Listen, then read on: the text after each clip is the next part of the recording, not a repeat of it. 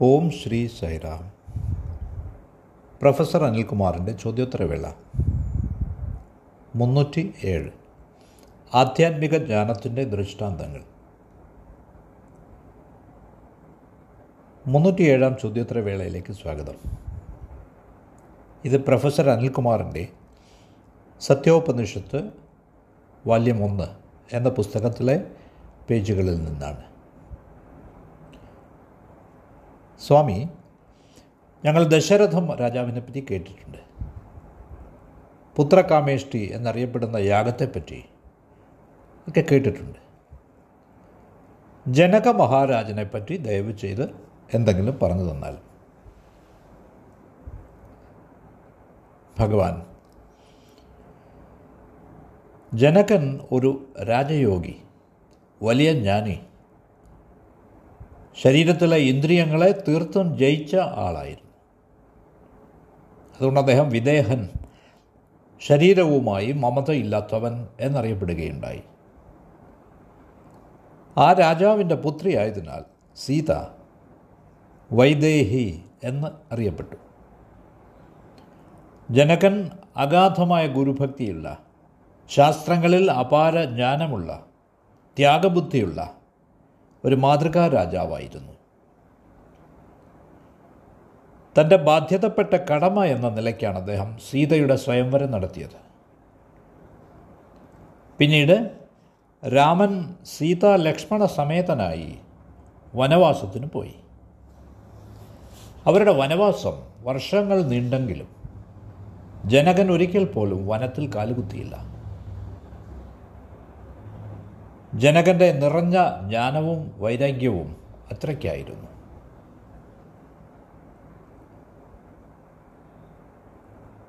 സ്വാമി ആദിശങ്കരൻ നന്നേ ചെറുപ്പത്തിലേ മരിച്ചു പോയതായി ഞങ്ങൾ കേട്ടിട്ടുണ്ട്. എന്താവാം കാരണം? ഭഗവാൻ അദ്വൈത സിദ്ധാന്തത്തിന്റെ സ്ഥാപകൻ ചെറുപ്പത്തിലെ മരിച്ചു എന്നത് ശരിയാണ്. പ്രസ്ഥാനത്രയം എന്നറിയപ്പെടുന്ന മൂന്ന് പ്രധാന പുണ്യഗ്രന്ഥങ്ങൾക്ക് ഉപനിഷത്തുകൾ ബ്രഹ്മസൂത്രം ഭഗവത്ഗീത അദ്ദേഹം വ്യാഖ്യാനം രചിച്ചു. ജ്ഞാനത്തിൽ ഊന്നൽ കൊടുത്തതിന് പുറമേ അദ്ദേഹം ധാരാളം ഭക്തിയിൽ ഭക്തിയെപ്പറ്റിയുള്ള ധാരാളം സ്തോത്രങ്ങൾ രചിച്ചു.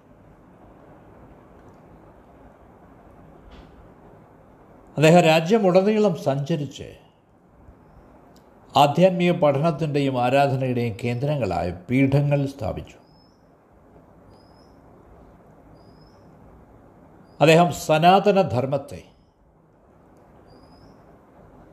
പുരാതനമായ അനാദിയായ ഈ ദേശത്തിന്റെ ആധ്യാത്മിക സംസ്കൃതിയെ പ്രതിനിധീകരിക്കുന്നു. ആദിശങ്കരൻ പുരാതന തീർത്ഥാടന കേന്ദ്രമായ കാശിയിലേക്ക് പോയി.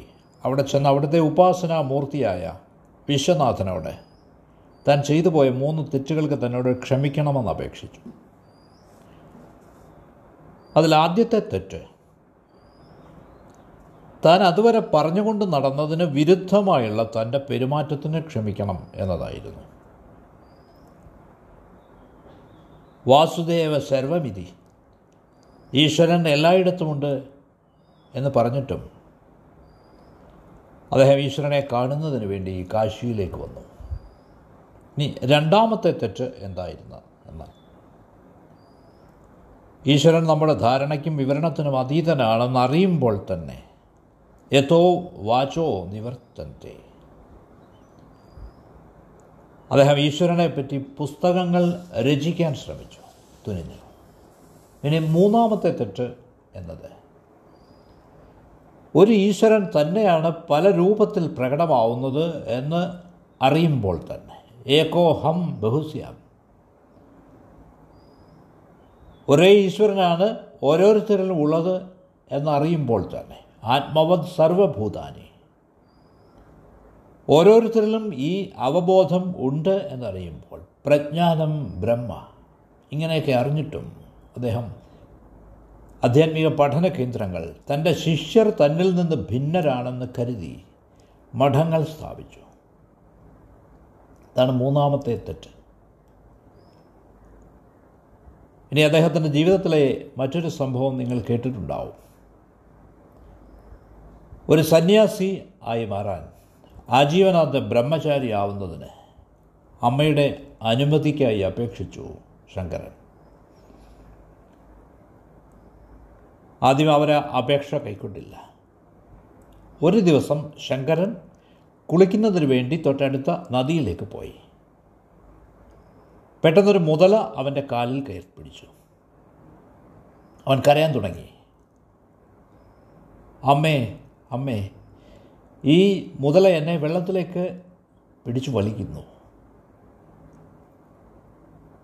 സന്യാസി ആവുന്നതിന് എനിക്ക് അനുമതി തരുന്നത് വരെ ഇത് എന്നെ വിടില്ലെന്നാണ് എനിക്ക് തോന്നുന്നത്.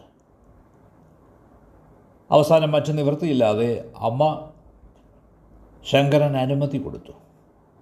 മുതല പിടിവിടുകയും ചെയ്തു. ഈ സംഭവത്തിന്റെ അന്തരാർത്ഥം എന്നത്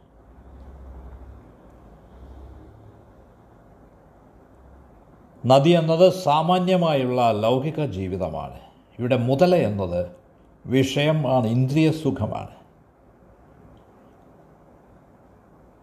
ലൗകിക സുഖത്തിന്റെ മുതലയാൽ മനുഷ്യൻ ജീവിതമാകുന്ന നദിയിൽ തള്ളിയിടപ്പെടുന്നു. ഇതിൽ നിന്നുള്ള മുക്തി എന്നത് മോചനം എന്നത് പരിത്യാഗവും വിരക്തിയുമാകുന്നു.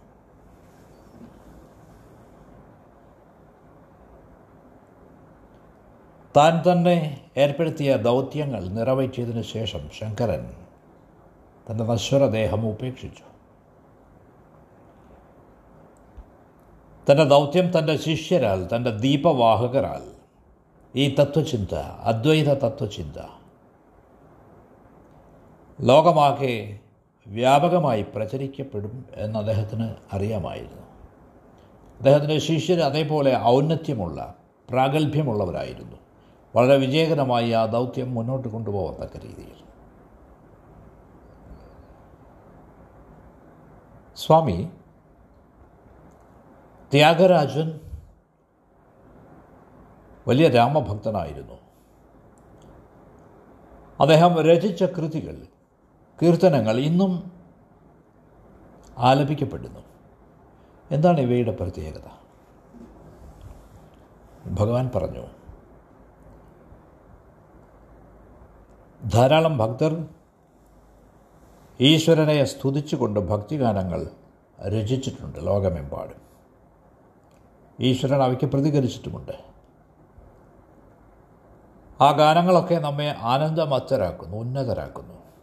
പക്ഷേ ത്യാഗരാജന്റെ കീർത്തനങ്ങൾക്ക് അവയ്ക്കൊന്നും ഇല്ലാത്തൊരു പ്രത്യേകതയുണ്ട്. അദ്ദേഹത്തിന്റെ ഓരോ ഗാനവും അദ്ദേഹത്തിന്റെ ജീവിതത്തിലെ ഓരോ സംഭവവുമായി ബന്ധപ്പെട്ടതാണ്. ഉദാഹരണത്തിന് തഞ്ചാവൂരിലെ രാജാവ് അദ്ദേഹത്തിന് രത്നങ്ങൾ അമൂല്യമായ സമ്മാനങ്ങൾ സാധനങ്ങളൊക്കെ കൊടുത്തയച്ചു. വളരെ വിനയപൂർവം ത്യാഗരാജാവയെ നിഷേധിച്ചു. എന്നിട്ടൊരു കൃതിയുടെ രൂപത്തിലായിരുന്നു ഈ ചോദ്യം. നിധിചാല സുഖമാ രാമുന് സന്നിധി സേവ സുഖമാ. നിങ്ങളെ സന്തോഷവാനാക്കുന്നത് പണമാണോ? അതോ ഈശ്വര സമീപ്യമോ? ഒരിക്കൽ അദ്ദേഹത്തിന്റെ സഹോദരൻ അദ്ദേഹം പൂജിച്ചിരുന്ന വിഗ്രഹങ്ങളൊക്കെ കാവേരി നദിയിലേക്ക് എറിഞ്ഞു വലിച്ചെറിഞ്ഞു. തന്റെ നഷ്ടത്തിൽ ത്യാഗരാജൻ ഏറെ കരഞ്ഞു. ഒരു ദിവസം കാവേരിയിൽ സ്നാനം ചെയ്തുകൊണ്ടിരിക്കെ. രാമന്റെ കൃപ കൊണ്ട് ഈ വിഗ്രഹങ്ങൾ അദ്ദേഹത്തിന് തിരികെ കിട്ടി. അവയൊക്കെ തന്റെ കൈകളിൽ വാരിയെടുത്തുകൊണ്ട് വീട്ടിലേക്ക് പോകുമ്പോൾ ഒരു കീർത്തനം പിറന്നു. രരമ ഇന്ദി ജക്ക രഘുവീര സുകുമാര.